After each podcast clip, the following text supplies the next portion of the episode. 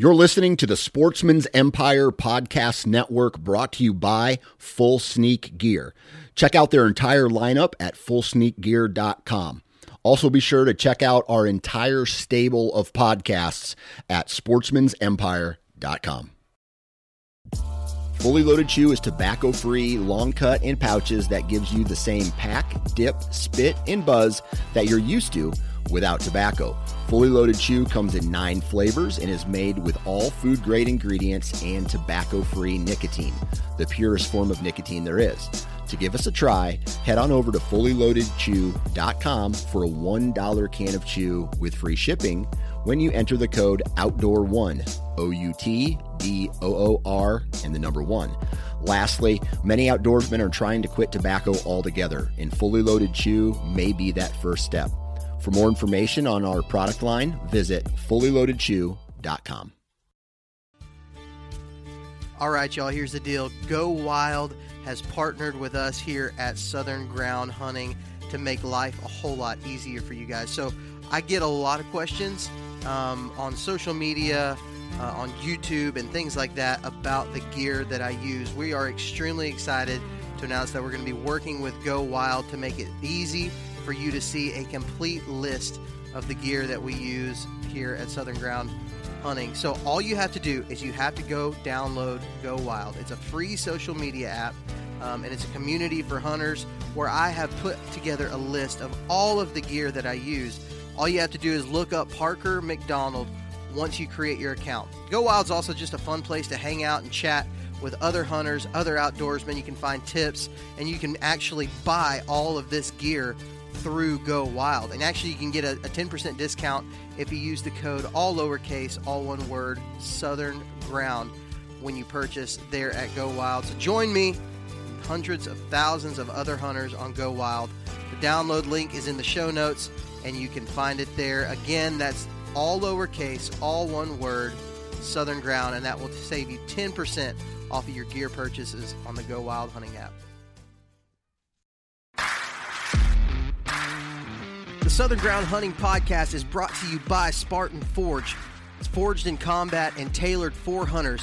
Spartan Forge stands at the nexus of machine learning and whitetail deer hunting to deliver truly intuitive and science based products that save the hunter time spent scouting, planning, and executing their hunts.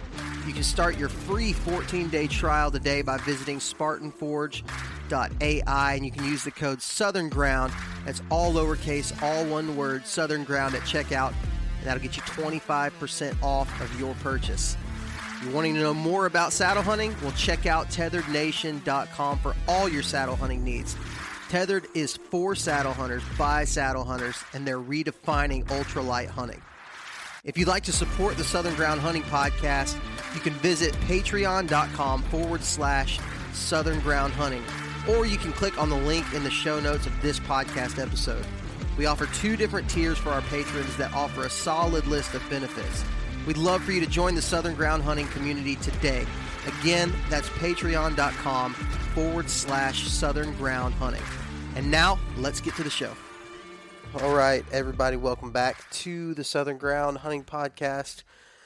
As you can tell, maybe in my voice, I am uh, not feeling too hot. Haven't been feeling very good all week this week. So, um, we decided to uh, just kind of do a little, I don't know what you want to call it, blast from the past, from the vault, whatever, a refresher, kind of, um, with one of the episodes that I thought was really good. And it's an episode that we did with Dave Owens from the Pinhoti Project. Now, uh, I know a lot of you are thinking, hey, it's not even turkey season. Why are we talking to Dave Owens? Well, what you might not know about Dave is Dave is actually a really stinking good deer hunter as well. And so we t- had a conversation here. Golly, it had to have been about two and a half years ago, um, talking about hunting swamp type property, and uh, that's a an area that I don't have just a ton of experience in. I, I normally hunt hill country, uh, steeper terrain, big woods. Dave does really well in that swamp type uh, habitat and I think this is a really good episode. I know the feedback we got back then was really good on this episode, and man, I I think if you guys haven't heard it yet, um, this is a really really good one. I apologize. We uh, we actually did have some just weird circumstances this week as far as like me being sick. Uh, had a, a guest not really work out. Actually, several guests this week not work out, and so um, I kind of got to the point where I was I'm not feeling like I said I'm not feeling too hot. I was like, you know what? Let's just do a blast from the past episode. And uh, so that's what we're going to do, and I think you guys are going to enjoy it, especially if you haven't heard it before. If you have heard it before, uh, check it out again. I just listened to it recently on a plane ride. Um, man, so good. I've now heard the episode probably three or four times, and it's such a good episode. Dave is a super smart guy, not only about turkeys, but deer as well. And I think you guys are going to enjoy this. So enjoy this blast from the past with Dave Owens. I am joined by the one and only Mr. Pinhoti Project himself, Mr. Dave Owens. How you doing, buddy? I'm doing fine. How about yourself, sir? I'm doing extremely good because I finally got some coffee today. oh yeah, And, uh, That's pretty I good coffee too. It is good. It is good. We're uh, sitting here at a coffee shop. This is actually my first podcast to ever record in a coffee shop, probably even like in a public environment like this. Well, so, You can get some funny looks. I can tell that already. oh yeah, But you know, yeah. doing good things. Oh yeah, absolutely, absolutely. Talking about good stuff, and everybody else that's in here gets to hear about the good stuff. Whether they want to or not. yep, yep, yep. So, uh, so man, I- know it's the off season right now, Mm-hmm. getting ready for deer season, but you had a killer turkey season. I did. Yeah, was, we had uh, a we had a pretty pretty good pretty good season. Um, had better, but I've had far worse, so I'm never going to complain about it. You know, Yeah. I wish it was starting again tomorrow. As much as I know everybody's looking forward to deer season and duck season, goose season, all that's right here on the cusp. We got dove season in a couple weeks, and Yeah. that's always a lot of fun. But if uh, if I had to flush all that for tomorrow to be open the day of turkey season, I'd You I'd wish my life away. So, are you the kind of guy? Do you keep track of like numbers as far as how many turkeys you killed in a season? Uh, I've never told anybody about how many turkeys I've killed Okay. or how many I kill in a season. That's just I'm not a numbers guy. Yeah. Yeah, I, I do keep up with it. I have a log uh, Yeah. that I basically every every bird that either I kill or I take part in killing. I have a, a turkey log and a turkey assist log is what I call it. Because eventually one day I'd like to sit down and write. I don't know if it'd be a book or some type of Yeah. uh, essay about the turkeys that I've. Uh, we got a little background noise now, but um, about the turkeys because I feel like every one of them deserves to have their story told. You know, Yeah. I get real funny about turkeys, and everybody probably knows that by now. But I do jot down a little short story. Either sometimes it's a short paragraph, and sometimes it'll be, you know, a page and a half. But whatever Right. happened and transpired, I, I I jot it down in some in details, and those details don't ever have anything to do with the turkey's size. Don't ever have anything to do with the number of turkey it was that year. Mm-hmm. Um, you know, whether it was the first turkey of the year or it was the, whatever the turkeyth of the year. You know, I just Yeah. don't. I don't. When you start talking about numbers and stuff, I think you start getting into that chest thumping mentality, yeah, and I'm sure. so anti. Yeah, I'm the bad man on the mountain kind of mentality that uh, that I don't ever even discuss how many turkeys Yeah. I killed or that's whatever. That's interesting. You know, I I've talked to several people on the podcast who are similar, Mm-hmm. and and they and it's usually the, honestly it's usually the people that are probably better at it than everybody else, and they they probably get the only ones that have any kind of numbers worth talking about. Like I know if like I keep a log of my turkeys Mm-hmm. and.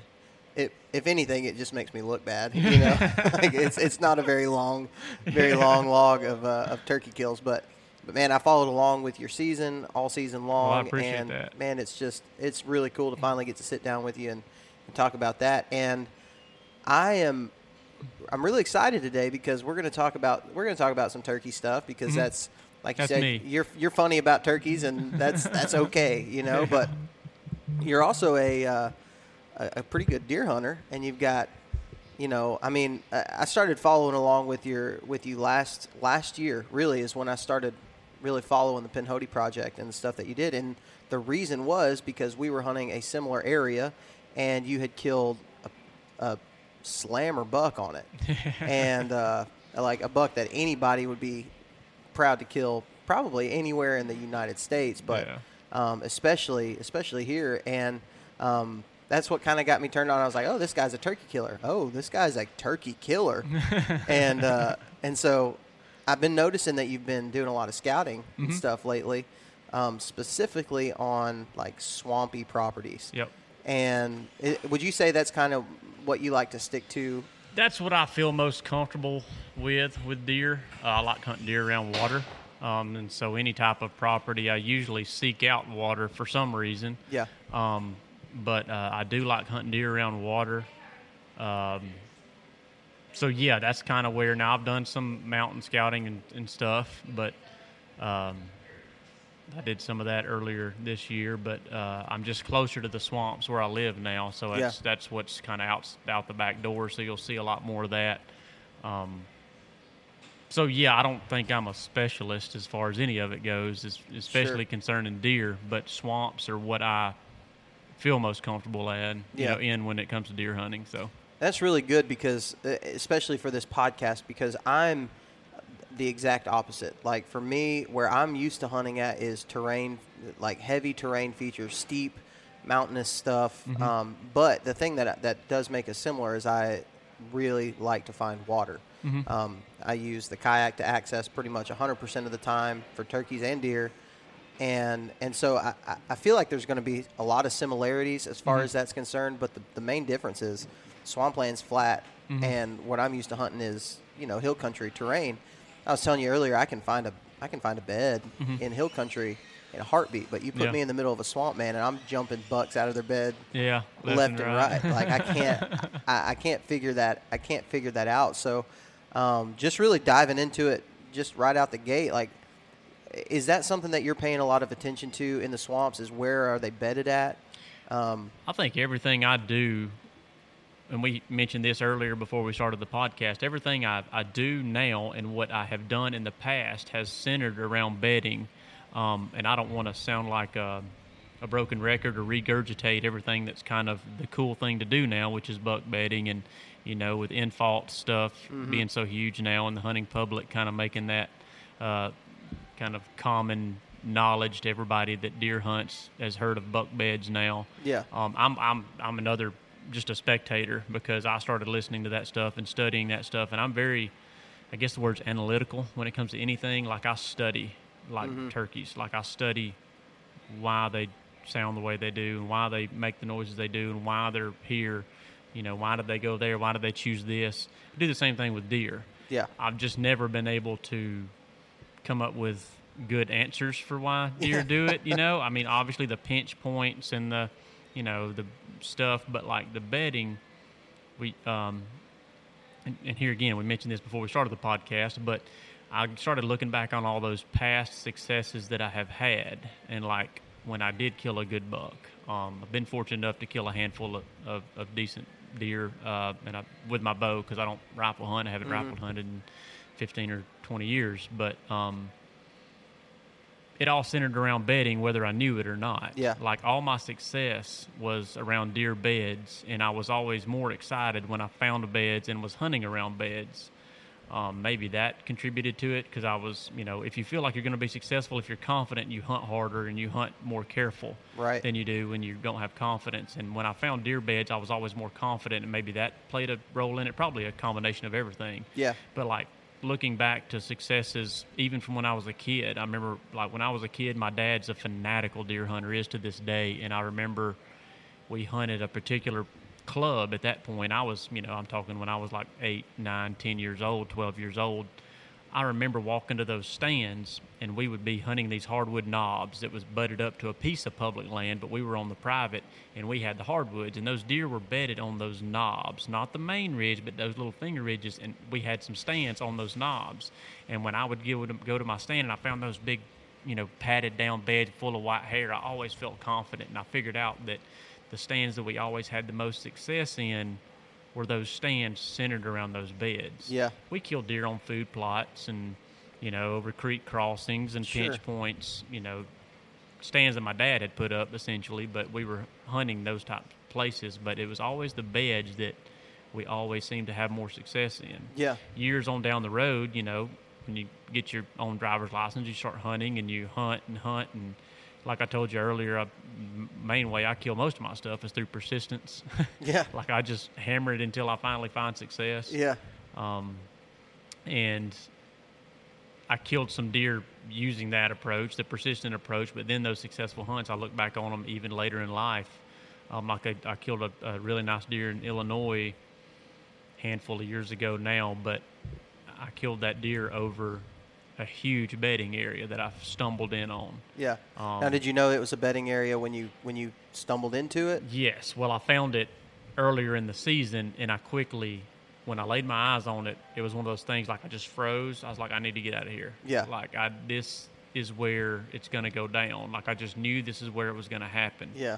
Um, and it was a huge, it was a doe bedding area, but it was a huge, like an unbelievably big doe bedding area. It was just littered with like 20 or 30 beds. And and, And- during the rut, like Yeah. that's what I key in on most of the time is those doe bed, those big doe bedding areas. And it was right on the side of a really steep bluff that nobody wanted to walk up. Mm-hmm. But that's exactly where I went. And as soon as I rolled over to the other side and got into a little bowl, and that's just where all those deer were bedding, they were safe up there. Yeah. And I basically had my stand just on the downwind side of it, you know, and um, hunted it. I was still hunting smart from what I had read, you know, only hunting when the wind was right, only hunting, you know, I didn't want to overpressure the area, but it was probably the fifth or sixth time I had hunted that particular tree because I knew it was going to be right.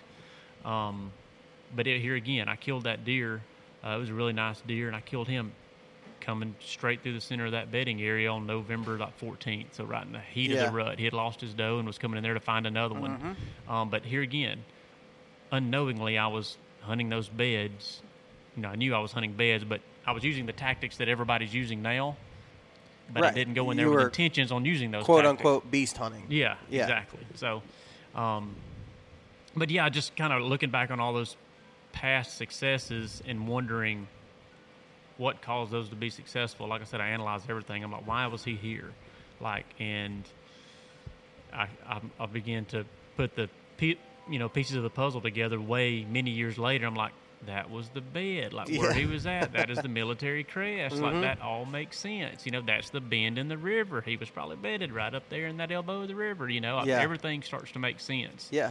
Um, so it was really cool, uh, all of these new tactics, and, and I'm as heavy and deep and neck deep and all that stuff now as anybody. Right. Um, so So when you're when you when you're going and, and you're you're breaking down a swampy area, just for example, um, we, we and we've we've hit on on this podcast we hit on hill country bedding techniques quite a bit like that because that's just what I do. Um, but when you when it comes to a swamp, like I've said, I'm lost most of the time. Like the the piece of the piece of land that I public land that I've hunted around, um, you know, swampy, flat areas around water, things like that. I always tend to be almost right. Like Yeah. I've, I've almost got it right, uh, but at the end of the day, I'm just not right. So I'll, I'll bump bucks out of their beds a lot, and and I've never been able to find like a consistent, like in a swampy area. The only consistent thing is high ground, higher Mm-hmm. ground, which from a topo map.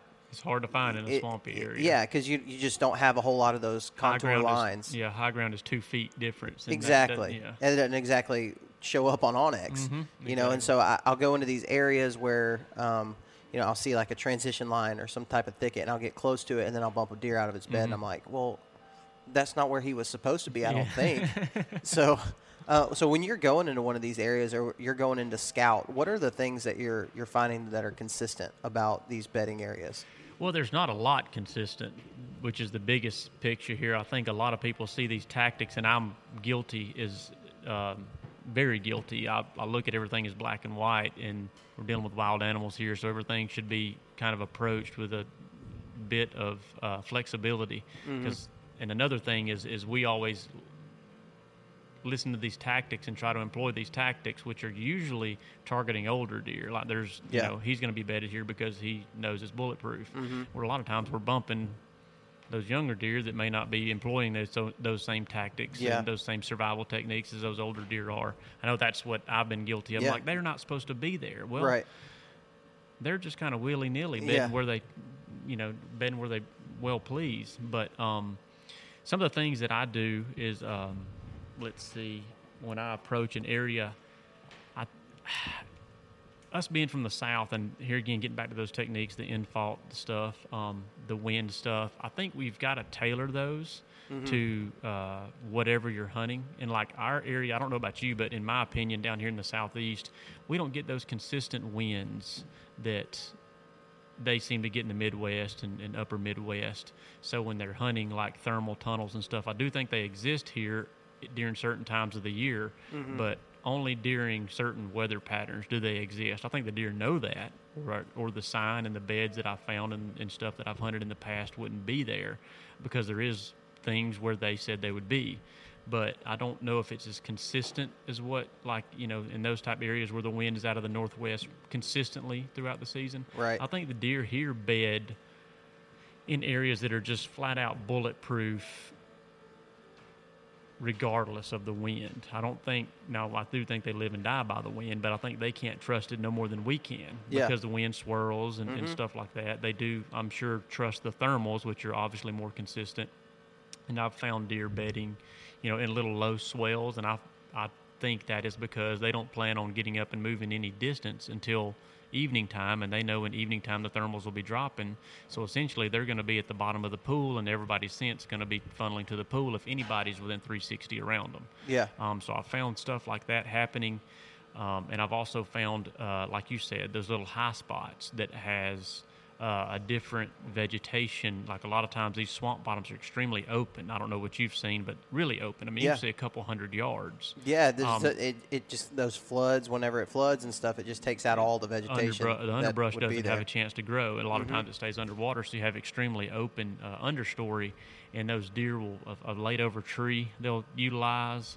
Um, uh, what are those little, around here, what I've found uh, the deer bedding up against is stuff that stays green. It's those little, the little oranges, what are they called? Long splinters on them. Like Oh, like thorn- honey locust.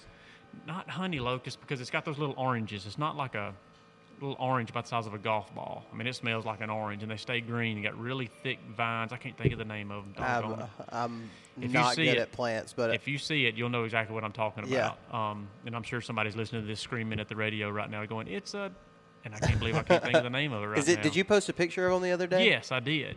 It's it's like got Um, a dark green stem. see. It's got a thorn like three inches long, and it's got little oranges on it about the size of a golf ball.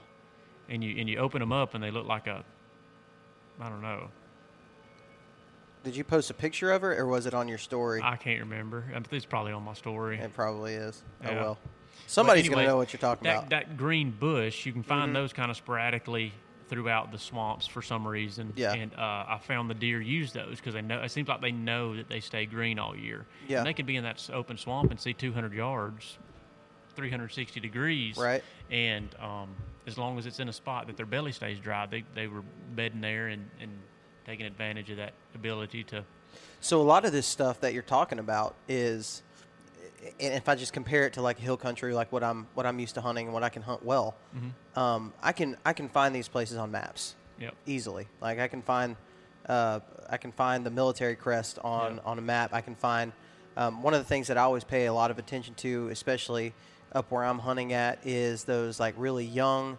Uh, pine thickets that are Yep. just super thick and if i happen to find one that's just off of one of those tiny little spurs of a ridge and like those little spots like that are money for bedding They- Oh, yeah. they love it Yep. and especially if it's like kind of overlooking a some type of creek bottom or something like that Yeah. where most of the time they can just hop down there and get You get going, or Get- go the other way and go over the exactly. Yeah. they they have all kinds of different options in those kind of areas but and i can find those from a map Mm-hmm. what i can't find from a map is a, a blown over tree Exactly. That's or tough, or yeah. this mystery bush that we can't think Can't of what it's think called Yep.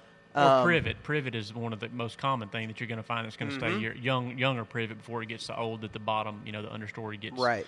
Gets uh, now thick young privet can get so thick that deer kind of turn away from it. Mm-hmm. Especially a deer. You just got to think logically. A deer with a, you know, 15, 16 inch wide, you know, set of antlers on its head and it's trying to squeeze through these little like I got into some of that. I was looking at maps and I was looking at the creeks and I was like, this is where I want to concentrate and I get in there and the and the ground is so thick that I'm like they just can't. They're not even gonna. looking from satellite, this makes sense. Like the topography, the way the creek turns, you know, um, it makes sense. But it's too thick. Like he, he can't be in here and be safe because he can't escape quick enough.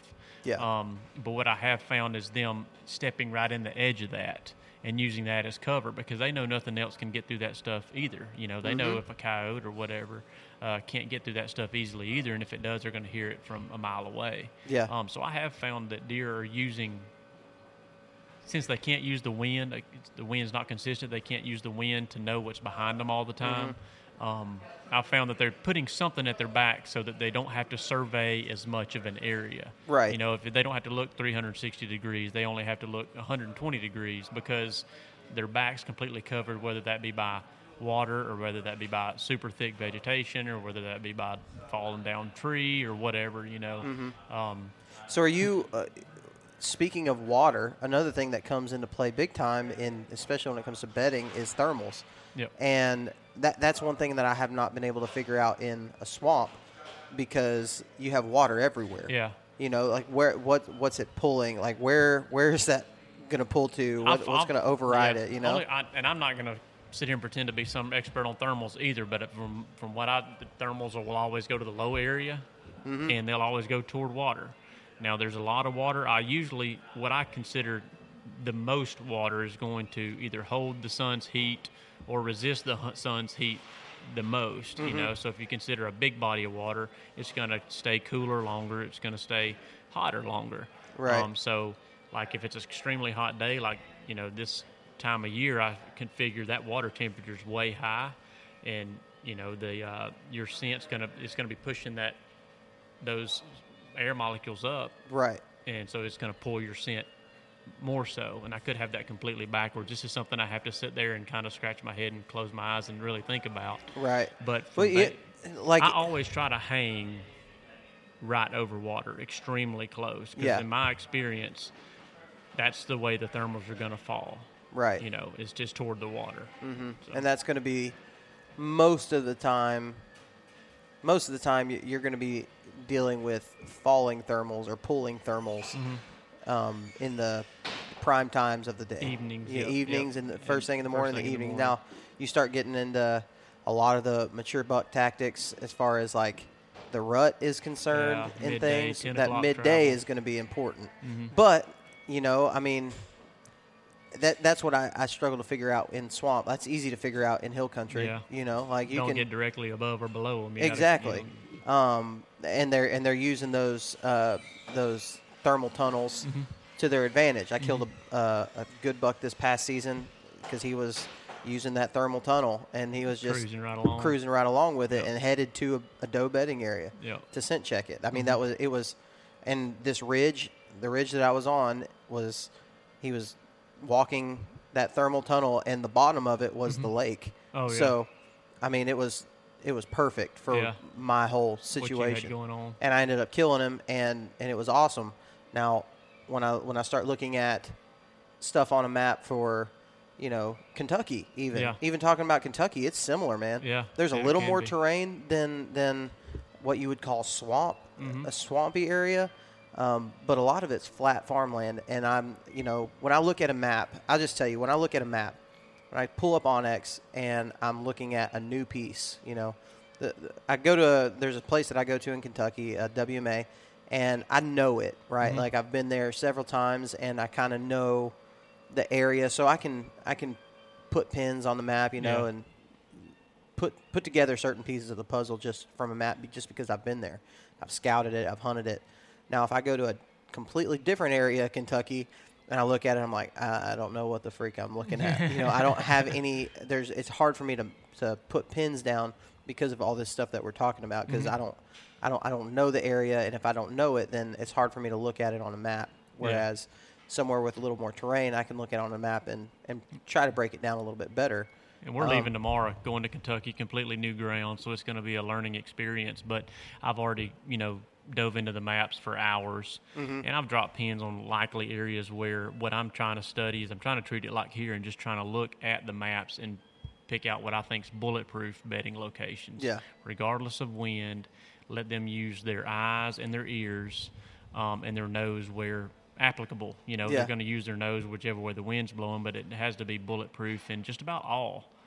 Yeah. Mm-hmm. U- using all the senses. Like if a deer can bed down and have something on all its sides that's going to be loud, like water or something.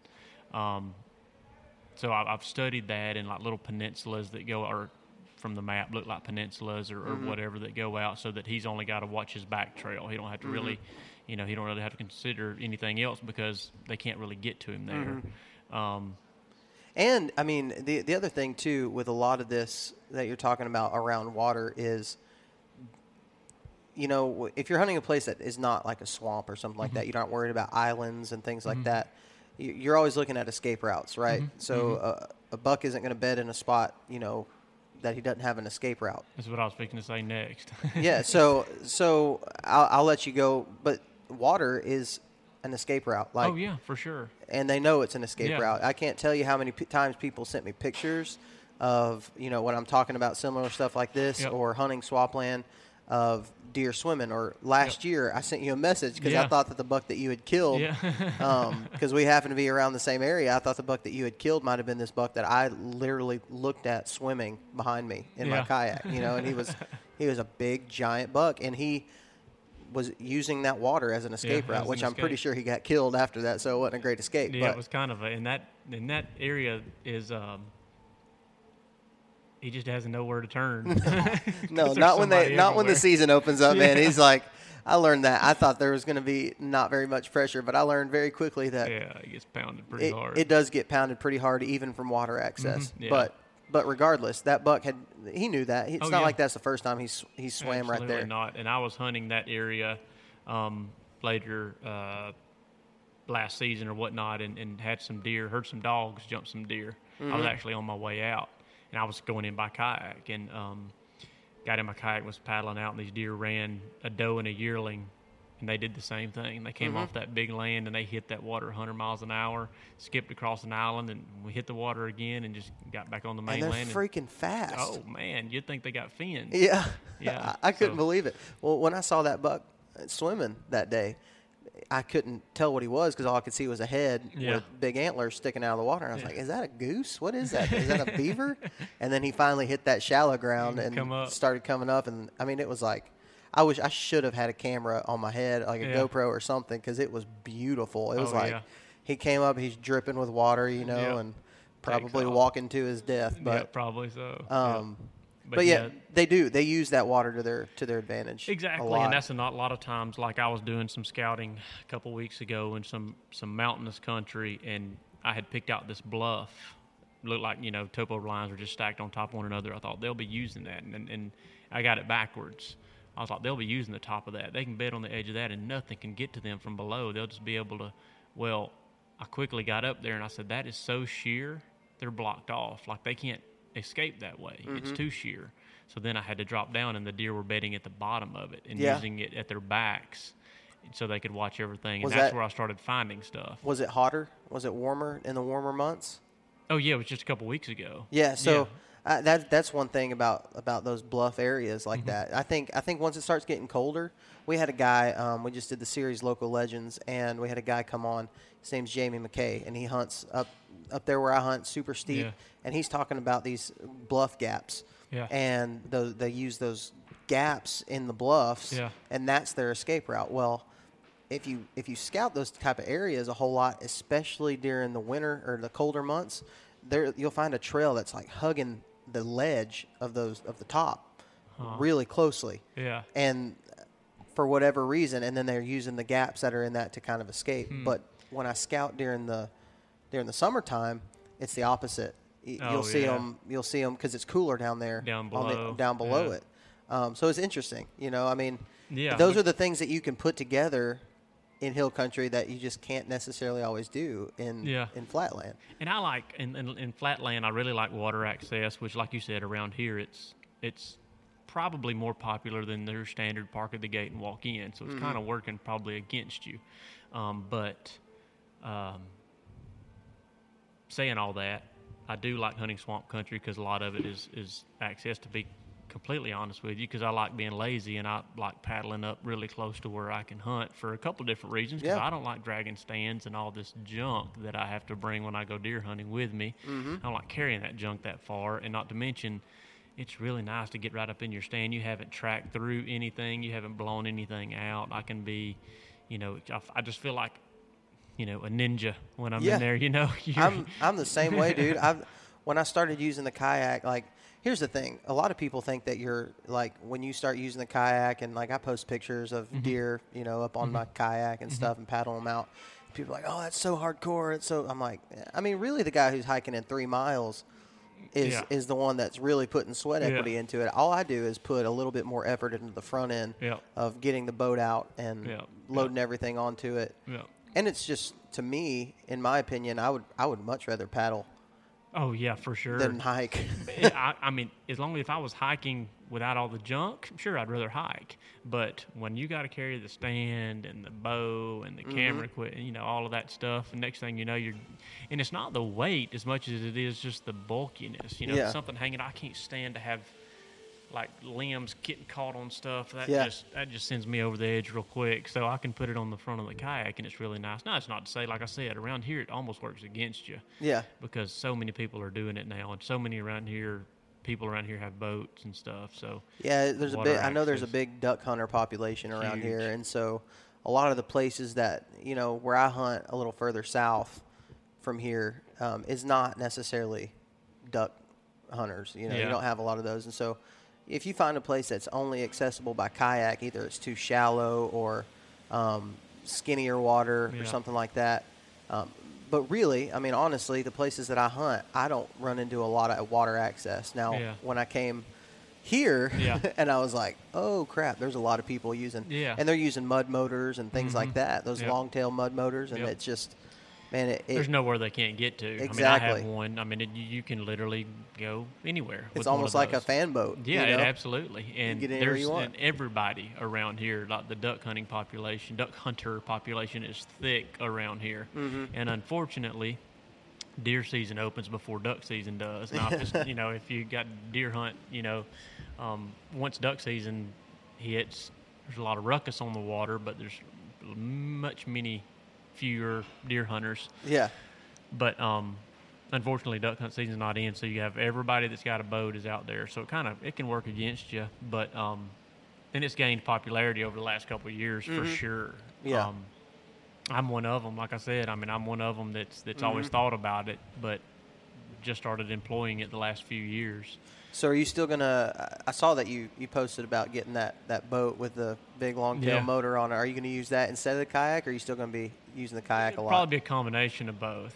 Because there was a lot of areas that I wanted to hunt last year, but it was out of kayak distance, you Yeah. know. But so uh, I'll probably be piggybacking the kayak in because I still don't think that driving something. I mean, those things are extremely loud. Good lord. So I don't think these guys that are running these things up to wherever they're hunting. I don't think that's good practice. Yeah. So I'll be do I'll be piggybacking. I'll be getting you know within a.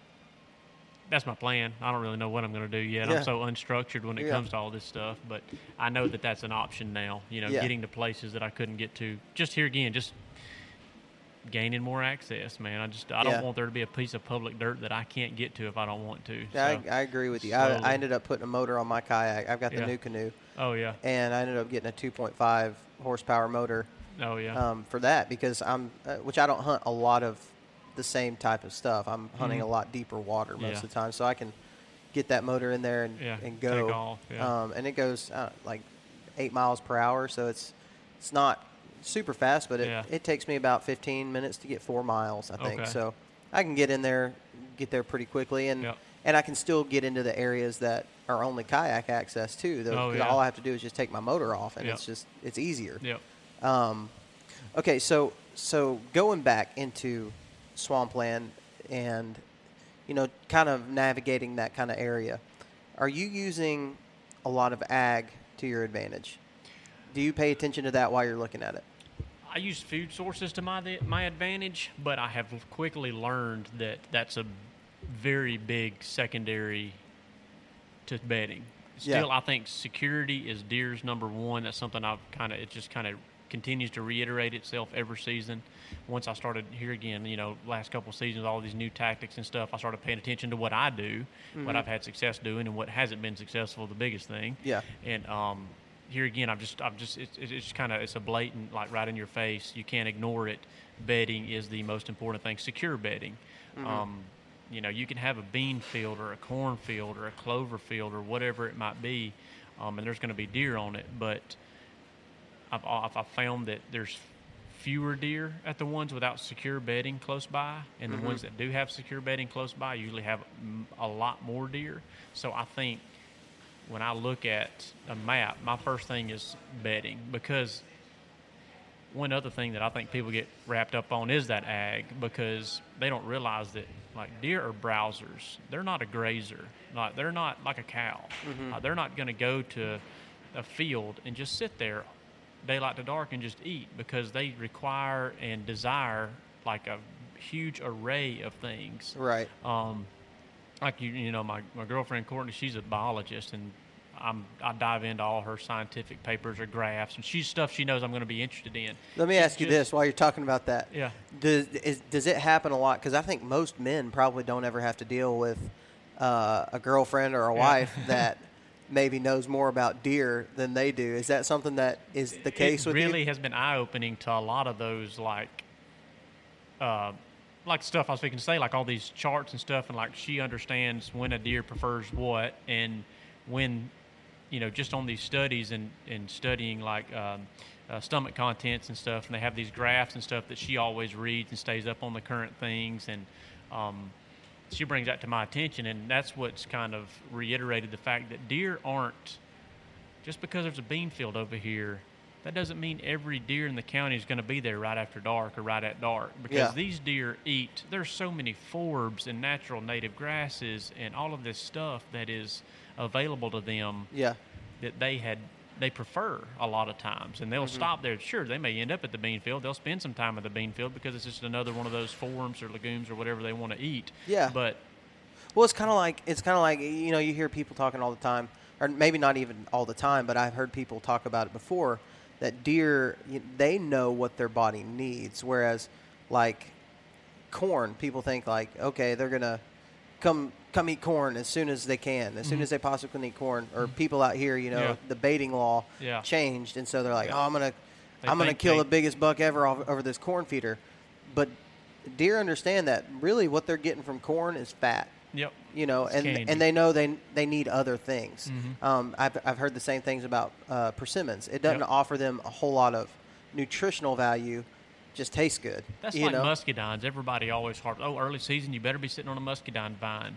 You know, it took me a couple hundred, it seems like, sits over muscadine vines and not seeing anything. And I'm like, this thing is reeking of grapes. I mean, it smells like a vineyard in here. And I, how am I not seeing deer? Yeah. Because if that grapevine is not close to secure bedding, then it's just as well not be there. I mean, it's just, the, and then you look at it and the grapes are, you start paying more attention to it. And yeah, there's deer tracks around it, but a lot of the grapes are rotting. You know, there's a lot of, you know, left on the ground. Um, It, it's funny because people like to give deer almost human characteristics Mm-hmm.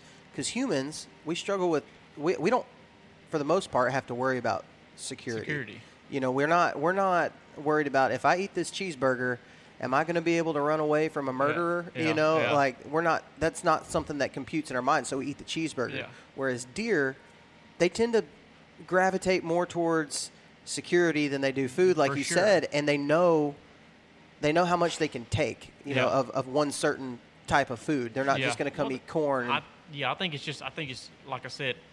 In my opinion, unless you are hunting a barren wasteland, and I don't know why the deer would be there anyway, they're going to have some type of food within extremely close proximity to their bed, whether you know that it's food or not.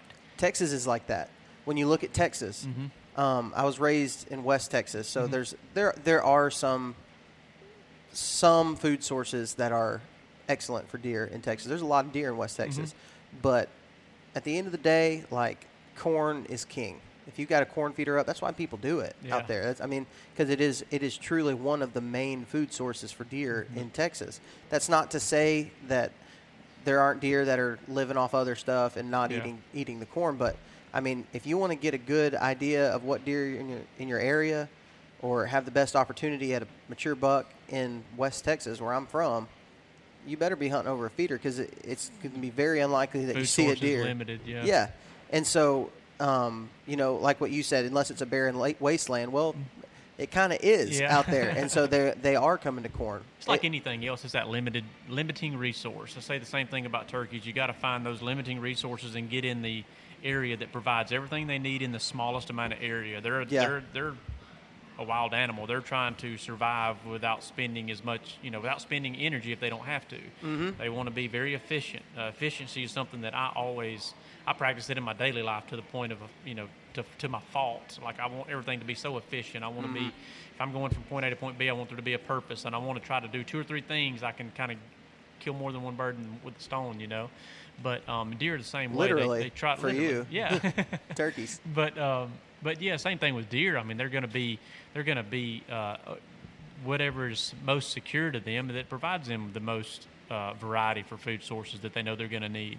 Yeah. But I think um, security will always be king, and your bigger deer are going to be, you know, here's here again, I'm regurgitating Dan Infalt type stuff, but the bigger deer are going to be in the best bedding. Mm-hmm. Best bedding is going to be the most secure and closest to some good food. Yeah. Usually, but like I hear again, I'm going back on what I just said. Good food may not be as easy to recognize for people as they think it is. They Yeah. think good food is this cornfield or good food is this soybean field.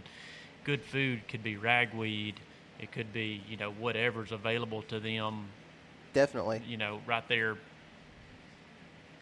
by their beds. You Yeah. know? I, I've seen deer, and I'm sure everybody else has. If they start paying attention, you've got this bean field, and it's got this border around the bean field where the farmers won't plant within so many feet of the of the field uh, edge because of the shade of the overhanging limbs or, or whatnot, or like on a lot of public areas, it's the borders that just required to be left around the edges of the field, and they'll see the deer come out and spend an incredible amount of time in those edges before they go out into the beans. And everybody's like, oh, that's because it's thick and it provides them more cover. Well, the doggone beans are waist high. So Yeah. the beans are providing cover too. Why are they spending so much time in those borders? That's because there's forbs in those borders that they prefer. I Yeah. mean, you know, there's they prefer obviously more than the beans or they'd be out there. Now, eventually by the end of the night, they've had enough of the forbs, and the, you know, they'll be in the beans too. But, um, There was a there was a an area in Kentucky, and um, I will probably remember this for the rest of my life. You know, kind of what I saw here. It was uh, the second the second time I had went to Kentucky. That's last season in October. So the beans were already not even an option. Like it wasn't even something that Yeah. they were. You'd walk through a bean field at this point, it already turned. and they had already turned, and there wasn't even hardly any deer tracks in them. Um, whereas when we went early in the season, they were green, and there were deer tracks everywhere. You couldn't yeah. take a step without seeing deer tracks. Um, but the cut cornfields were getting hit hard, and um, I was sitting over this cut cornfield one evening, and and by the way, everything that you just said, like about like you almost have to throw it out the window when you go to Kentucky this week because yeah. like the thing that I tried to do last year was hunt beds and these other food sources, and it's like the deer just don't even care about They're them. not pressure. They don't have that pressure. No. So security's not such a big issue. Exactly. it, it's it's so crazy. I mean, everything we're talking about, I'm like, man, that'd be awesome if that would have worked in Kentucky last year, because I could have figured it out a lot easier. But um, anyway, I was hunting this cut cornfield, and I started seeing these deer pop out of the same spot in this field over and over and over again. I mean, and by the end of the night, there was like 40 deer in the field on public land, 40 Yeah. deer, and they were all coming out of the same spot. So the next morning, I was like, you know what? I'm gonna go try to find out where these deer were. I'm gonna see what, why were they coming there? Because it wasn't a low spot in the field. There was nothing like that. There was something though that was right there that was causing them to be right there at that time. So I ended up hiking in the next morning. I, that evening, I was there uh, from the water. I kayaked in, so I hiked in the next morning and um, got to that area. And what I found was there was a whole bunch of white oaks right there that were dropping right in Oh, that yeah. spot, and it looked like hogs had just tore it up because there were so many deer, and they were eating that. They had corn right there, but in this situation, they knew that their white oaks uh, or the acorns were going to only be there for a limited amount limited Yeah. amount of time, and so they were staging up in in the woods where I couldn't see them, eating those acorns for God knows how long. You know, I mean, I could if I would have been in that spot that evening, I probably could have killed a deer by you know three o'clock in the afternoon. but right there around five o'clock, they started filtering out into the field, and so.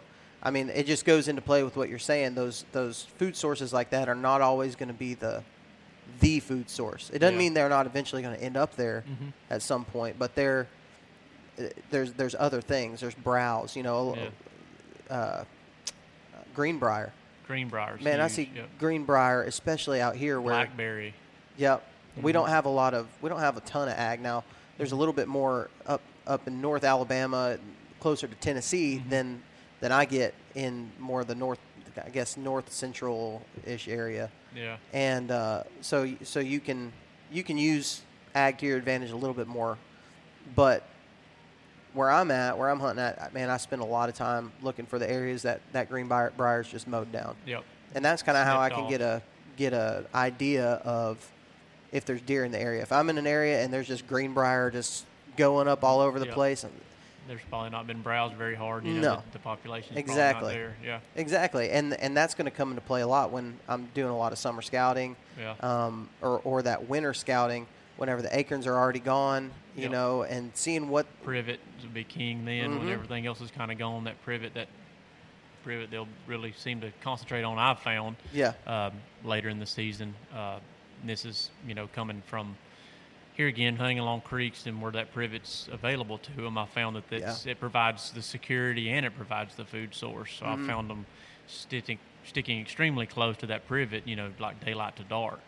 Um, and you can go in there, and there'll be like a tunnel network in that stuff. And here again, it has It's to like be hogs. some yeah, it has to be some privet with a little age to it, so that it's allowed to get up and kind of mature a little bit to where the tops are a little bit off the ground. Because if it's short, it, it's impenetrable to everything. yeah Um, but uh, I found in that little bit, that, you know, that privet that's a little bit more mature and it's got that lack of ground cover that deer just in there and just hammer it. You know. Yeah.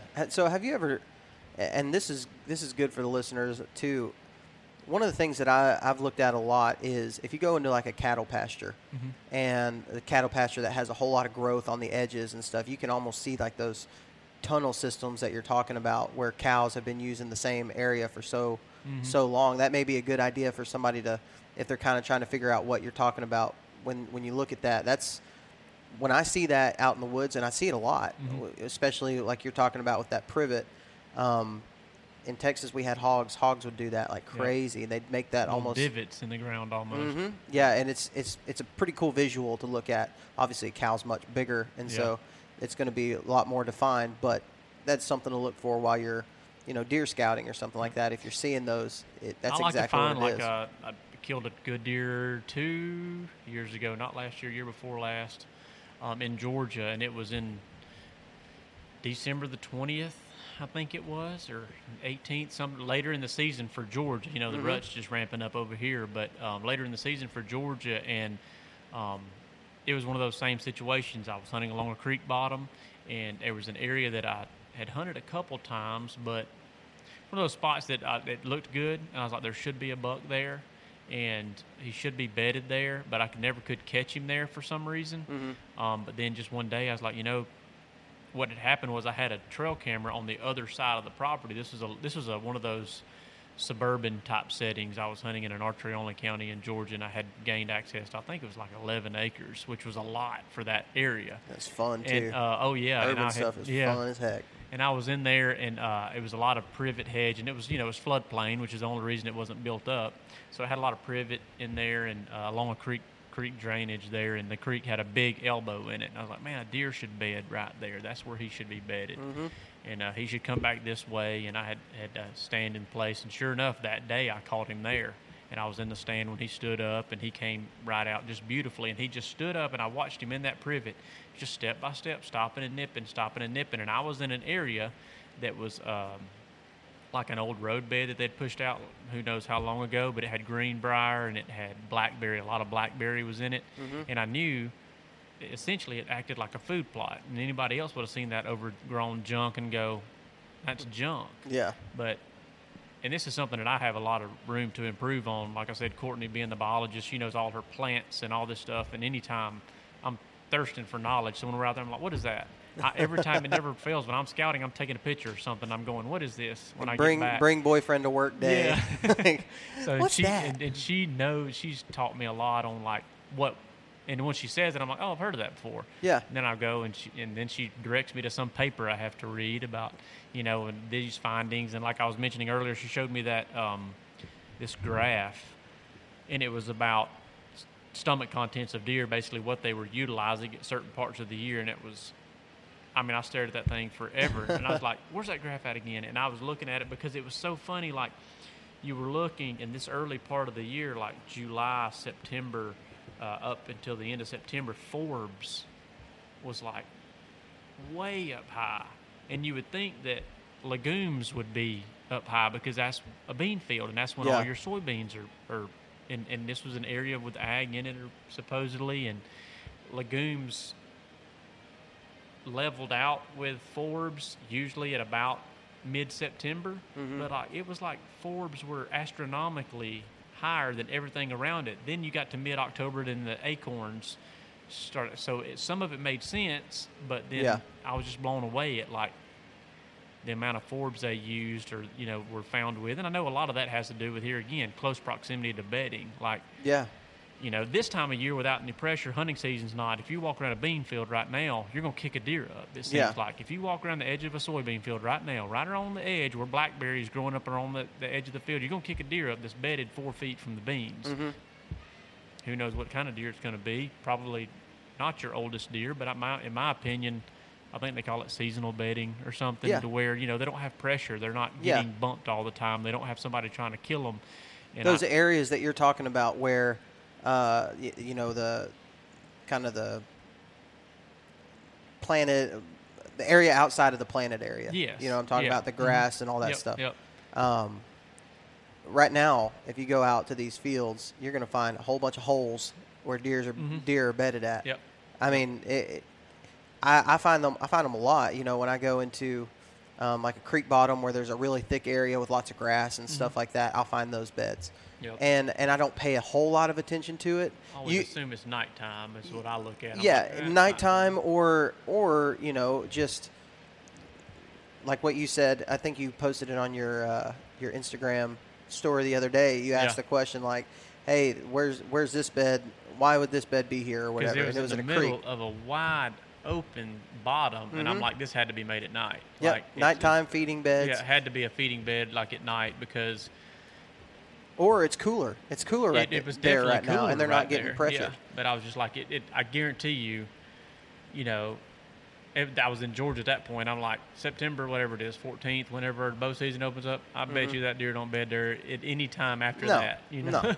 and you also there's a there's a big difference in foliage too Mhm. and cover in a creek bottom right now. Even like when I go into some of my deer areas during turkey season, I'm like it, it looks night and day different just because everything's green, Yeah. everything's grown up. So it, there's a whole lot more cover right now than there's going to be come October. oh yeah, You know, and so you know you kind of have to take those kind of things with a grain of salt, kind of. yeah, However, if you're going into an area and you're doing summer scouting and you want to know, you just want to know if there's deer in the area. yeah. Those are great, you know, because it, it works just the same way as a rub or an old scrape or something like that. It just lets you know, hey, this might be worth dissecting this area it's- because there's deer here. And the biggest thing that I've seen this year, comparing to stuff from last year, is when they plant corn in an area.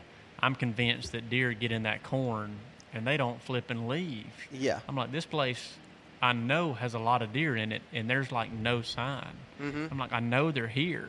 And you go look in the fields that were beans last year or corn this year, and you know those deer are just flat out living in that cornfield. So when that when that's cut, I'm sure everything gets right back to right back to normal. Back to normal. So when I'm out there scouting like this time of year, I'm looking for those bulletproof locations, and it's like I found a lot of beds this year that I found hair in, but they're not like just super steaming fresh. You know, I found some Mhm. fresh ones, but like I found some that I'm hoping are going to be productive once deer season gets here because it all just in my mind it makes sense. Now I don't mean it's going to come together. Most often not. Mm-hmm. Yeah. But um, It's a very small percentage of yeah. the, those. but I found some beds. I'm like, man, this is a bulletproof location. Uh, there's no reason for a, a, a big deer not to be here. He's protected on three sides. He's got to watch this area right here that he can see very easily. And there's a looks like a bed here, like, but it's not being used currently. But you know, maybe it's adjacent to corn or something, and he's staying in the middle of that corn, which here again is food and bulletproof. I mean, he can. Well, it's not always bad, in my opinion, to find like. Again, when when you, we were talking about finding those beds that are in those creek bottoms or something like that during the summer, summertime bedding is not something that I'm necessarily even. I'll, I'll look for it, you know. I'll, Yeah. I'll go and find it, but most of the time, man, if I'm if I'm going and looking for an area that I that I want to hunt, let's say, come October or November, Yeah. finding fresh hair in Yeah. there, you know, it's not something that I necessarily want to find because I don't want to find a spot that they're bedding in the summer. July, yeah. You know, that's not what I I'm like- looking for. I've found some primary beds that I think they use year round, Mm-hmm. like some of those super secure beds that I do think they find year round, and I, I love when I find them, and it's almost like, it's almost like you can't avoid them. Like as soon Yeah. as you lay your eyes on, you're like, ooh, he was just here, and he's been here for a long time. it's almost there's like you can almost see the heat, divot. the Yeah. heat that's still on the bed where he you probably busted him out yeah, of there. and then the tree he's laid up against is like he's got the bark almost moved off against off of it where he's been laid up against it and stuff, and you find those areas and. That's the whole thing I'm looking for when I'm out there scouting mm-hmm. this time of year, anyways. So, So- even though I might post a Insta story of a deer bed, it's still kind of like, yeah, this is a deer bed, but it's not the one I was looking for because this one, it's does, it's does and a yearling, you know, it's uh, this, you know, it's just I've only found like I've I've done quite a bit of scouting this year, and I found like two yeah. that I would consider like that as a primary. When you come into this spot to hunt this area, you better crawl to here. You know, Yeah. just just come in here with your you know your game face on when it comes time to hunt this Mm-hmm. spot. Um, those things are so flipping hard to find. I've found. Yeah. That, that I just can't seem to bump into them nearly. I mean, I can go out there and look at this area and go, there should be a bed here. I walk over there and there's a bed there. Mm-hmm. But I'm like, it just doesn't look like it should to be like a primary A primary bed, bedding you know, area. and that's what I'm looking for is that primary. Like I found one last week. I was like, hmm. And I'm, I'm trying to wrap my mind around something a little different. We talked about pressure earlier. I'm trying to talk. I'm trying to think about this is a very pressured area. This is the way that the pressure is going to come from. Where's that you're going to go? yeah. because I know he's going to be right in this area and he's going to get bumped. Where's he going to go for security? So I started trying to wrap my mind around that, you know, just trying to prepare to get ready for season. Um, and like I said, I overanalyze everything. So I'm like looking at the map. I go, where's he going to go? So I'm like, okay, I'm going to go here. And if there's any deer sign whatsoever, so that I know that it's not here again, just something that's completely barren, then I'm going to assume that he's going to wind up here if he's bumped because it's a few hundred yards away. It's enough room for him to run and get a little buffer for security, and it's one of these kind of uh, kind of a bulletproof location to where he can see everything around him and will feel safe enough spending the rest of the day there. Yeah. So I go into that area, and I bump like 15 deer out of it. it's all does. And there was literally like 20 beds in there. I'm talking steaming. Well, I mean, I jumped them out of it. Yeah. And they had used it a lot. And it was an open little spot, and it had some greenbrier in it. And they were bedded in, I mean, in this super open little area, like where everything neck down. I thought that'd be a good little spot for him to get to if he was running from, you know, running from being bumped. And in that little greenbrier thicket, that these deer were bedded. And I'm talking a bunch of deer. And I looked around it and I saw some rubs, not anything just eye opening, you know, but there was a few rubs I figured were probably from the rut last year. These bucks coming in there looking for does. Mm-hmm. But I'm planning on one Saturday when I know the place is going to get a lot of pressure. I'm assuming the buck knows that that's somewhat of a pretty safe bet to get in there and bed safely because all the does do. Yeah. And I assume if you can get in there, especially on like a morning hunt, if you can get in there early enough to let him get in there before everything goes haywire when everybody else gets there. Yeah. And then almost look for people to bump the deer to you and you Mm-hmm. try to get in that secondary cover. I don't know if anybody does that. I don't know if anybody's done it successfully. I know people use pressure to Yeah. find deer, but I don't know. That's something I wrapped my mind around, and I was really surprised when I walked in there and found the amount of deer I did. Yeah. And I was like almost thinking to myself, I wasn't expecting to find this much deer activity in here. I was just hoping to go in there and find some droppings and maybe some old rubs to Yeah. let me know that there is some activity in here. But with it almost being a primary type bed, here again, it, it did it was it had to be does. Yeah. You know, they were betting in safety in numbers because there was a bunch of them.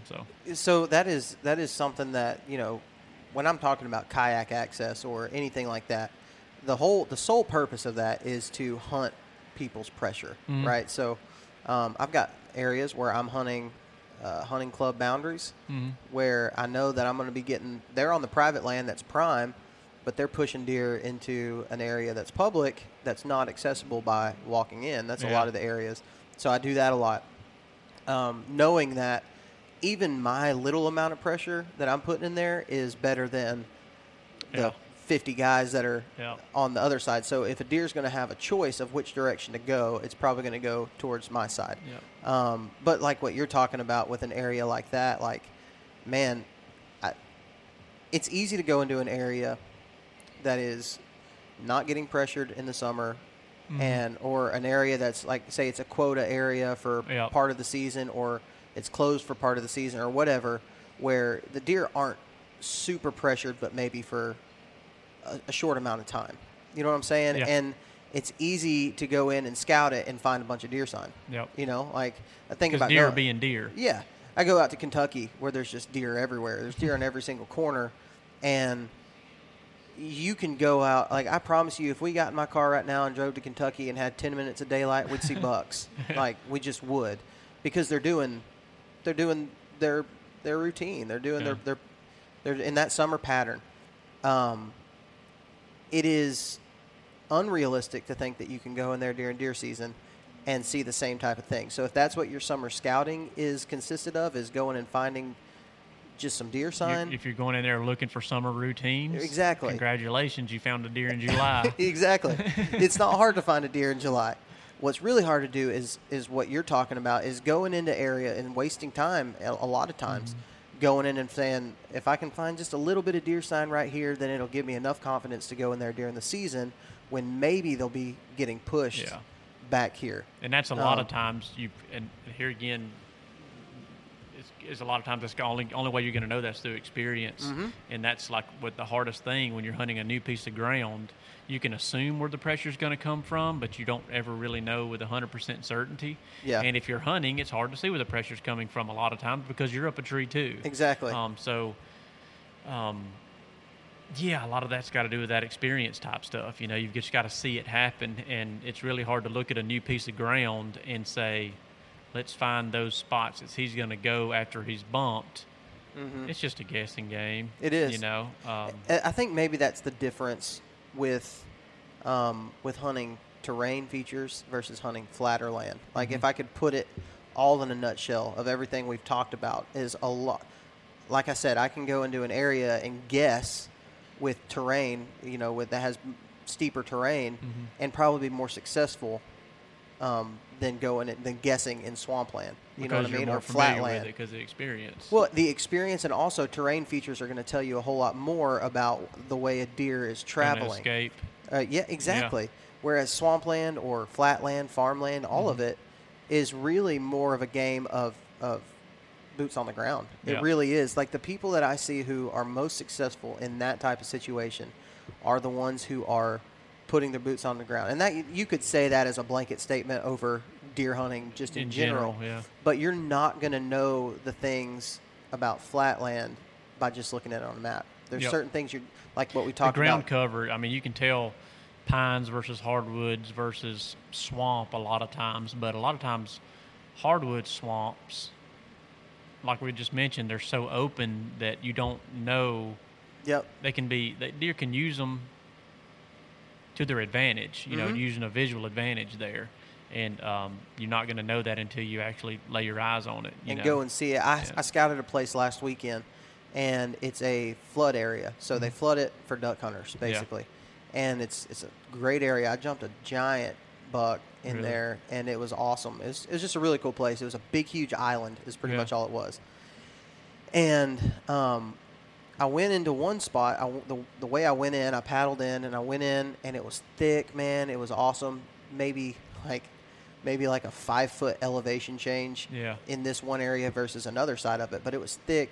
You could tell this specific spot did not get flooded or anything like that. It stayed out of water a little bit. Mm-hmm. And I ended up hiking all that's where I jumped the deer. I jumped Yeah. several deer in there. I hiked all the way around this island and got to the other end, and it was what you're talking about. It's just flooded.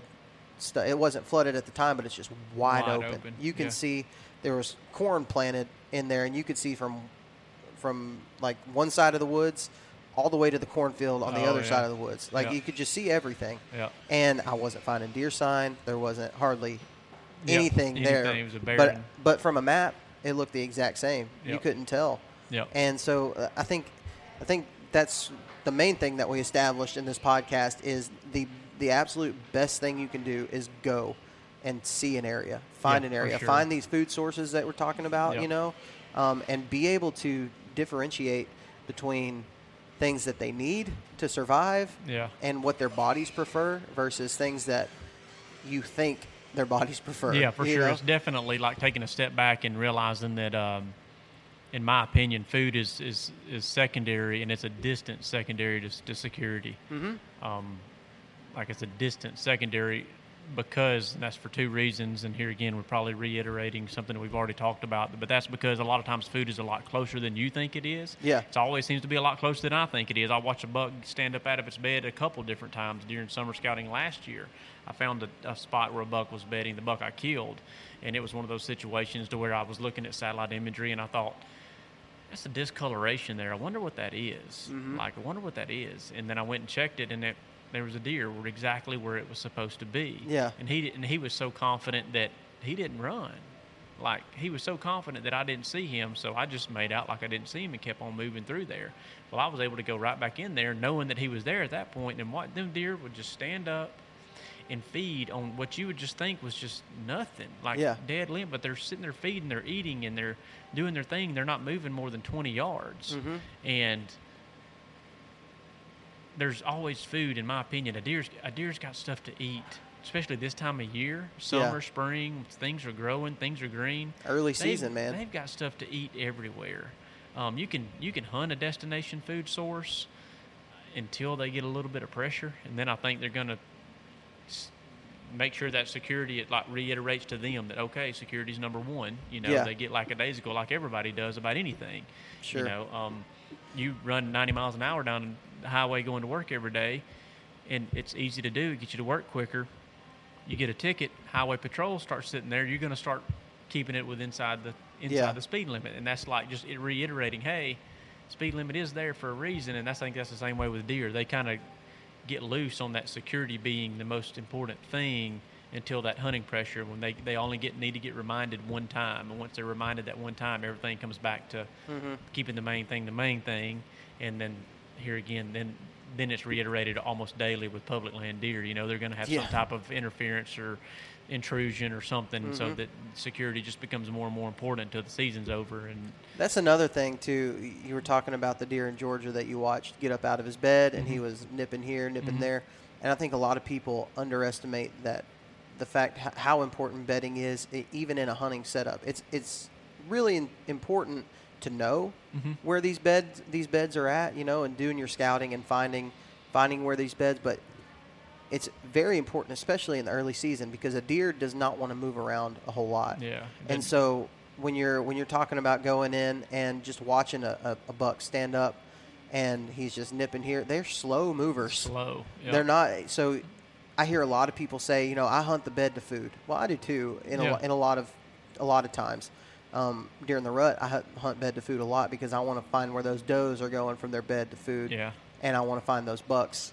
You know, fi- looking, scent checking those trails and things Yeah. like that. But um, in that early season, man, I, I cannot think of a tactic that is more productive, more dangerous when you're talking about you know busting deer out of there, but productive in the fact uh, in encounters with mature bucks.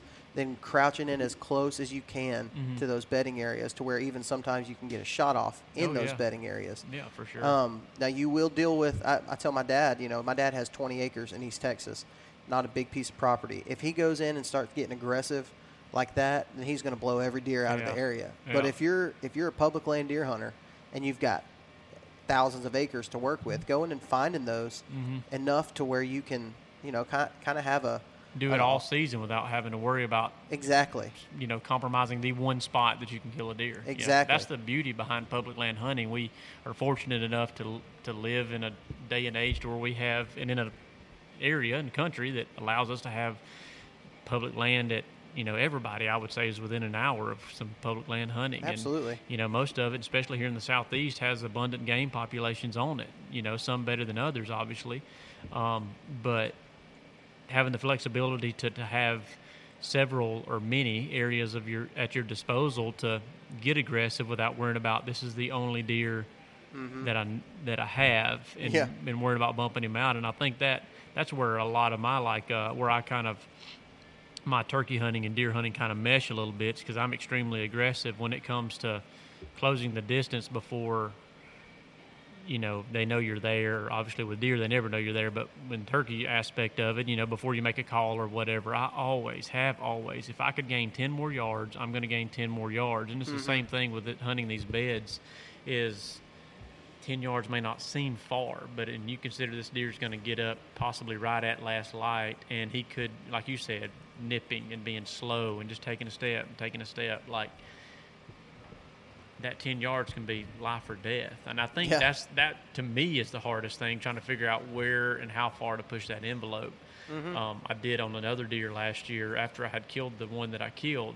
I had another idea where another deer was bedded, and I pushed too far. I'm fairly certain mm-hmm. um, because I'm fairly certain he was in there, but going back and looking at it hindsight after the season and sitting where I know he was sitting, he could see too dang well where I had crawled into and snuck up to. Yeah. Um, so I'm like, that deer was bedded right here, but he can.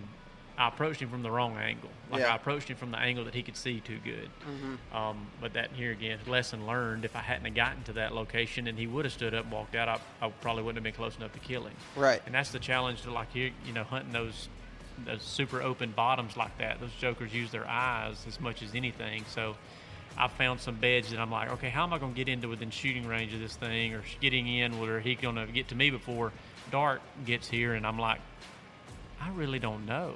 Like I don't. Some of them are just flat out bulletproof. yeah. Like they, even that's why they're there. even if he doesn't know you're coming and you know he's there, like, Mm-hmm. how am I going to get here without boogering this up? And some of them I'm still scratching my head on.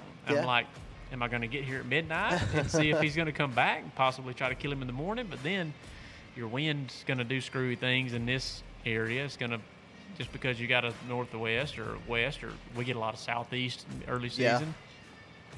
That doesn't mean it's going to stay southeast all morning, and he's going to get there before daylight, and he's going to wind you, and he's still They just didn't have enough room on the Weather Channel app to tell Yeah. you which directions the wind was actually going to go for the yeah, rest of the exactly. day. Um, but man, I- that was that was awesome. Uh, like, I, I, there's a couple things that I think we established in that um, whole conversation. You know about bedding and and the the food sources and primary food sources and things like that. Just a ton of information for somebody who is, you know, in my I, I put myself right in this category of trying to learn more about what are guys doing in this type of terrain, this type of area that are successful. What are they doing? And so being able to pick your brain, man, has been absolutely incredible. I know a Oh. lot of people are going to really enjoy that. Well, the pleasure was all mine. Uh, I don't feel like I have a lot of knowledge to share, but I'm be glad to share what what little bit I know.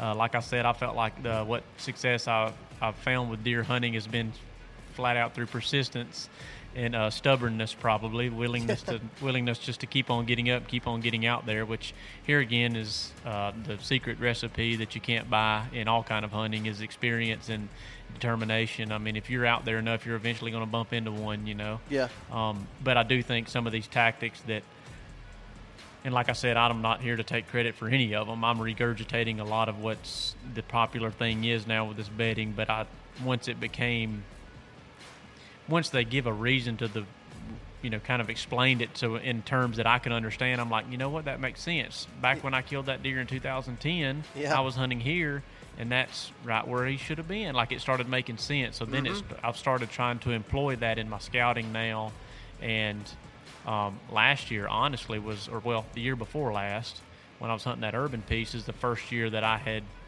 started trying to employ all this stuff and use it in scouting.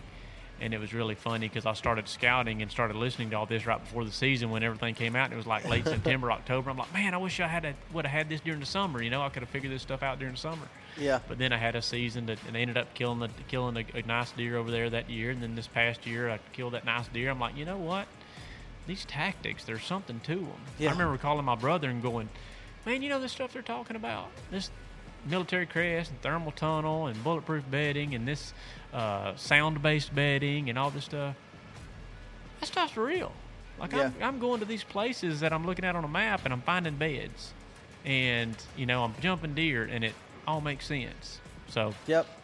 anyways, I hope hopefully somebody was able to pull like one little nugget of information out of all this Man. rambling that makes sense and hopefully can can help somebody. Here's the one piece of nugget that will remain true no matter what is that you're a turkey killer and people need to watch you on YouTube, especially if they like turkey hunting, but also this this season hopefully for some deer too. Yeah, I'm gonna I'm gonna try to keep, drag that camera along as much as I hate it, but I'm gonna try to drag that camera along for deer uh, also. But I'm not sure how I'm gonna structure it yet because I feel like I would bore everybody to death in a deer stand. But Well, um, if you feel like Dave would not bore you, then uh, let me know on this episode. I think I, I don't think so. I mean, listen, as long as you got a cigar in your hand, I'm gonna be I'm gonna be watching. You know what I mean? So, Yeah. uh, if you guys are interested in in uh, learning more about Dave and the Pin- Pinhoti Project, check him out on Instagram. It's at Pinhoti Project. Is yeah, it's right? Pinhoti Project and Facebook and of course YouTube is the Yep. Dave Owens Pinhoti the Pinhoti Project. I think is what the title is on YouTube. But Perfect, yeah, man. Awesome. Well, thanks for coming on the It show. Thank you all so much for listening to this week's episode of the Southern Ground Hunting Podcast. As always, a big shout out to all of our partners. It's Go Wild, Spartan Forge, Tethered, NuCanoe, and Screen Gear. You can keep up with Southern Ground Hunting by following us on Facebook and Instagram, or you can subscribe to us on the YouTube channel. Make sure you check out southerngroundhunting.com to pick up some of our merch, hats, t-shirts, Truly hope you enjoyed this week's episode, and we'll see you here again next week. Remember this God gave you dominion over the birds of the air, the fish of the sea, and the beasts of the earth. So go out and exercise that dominion. We'll talk to you next time.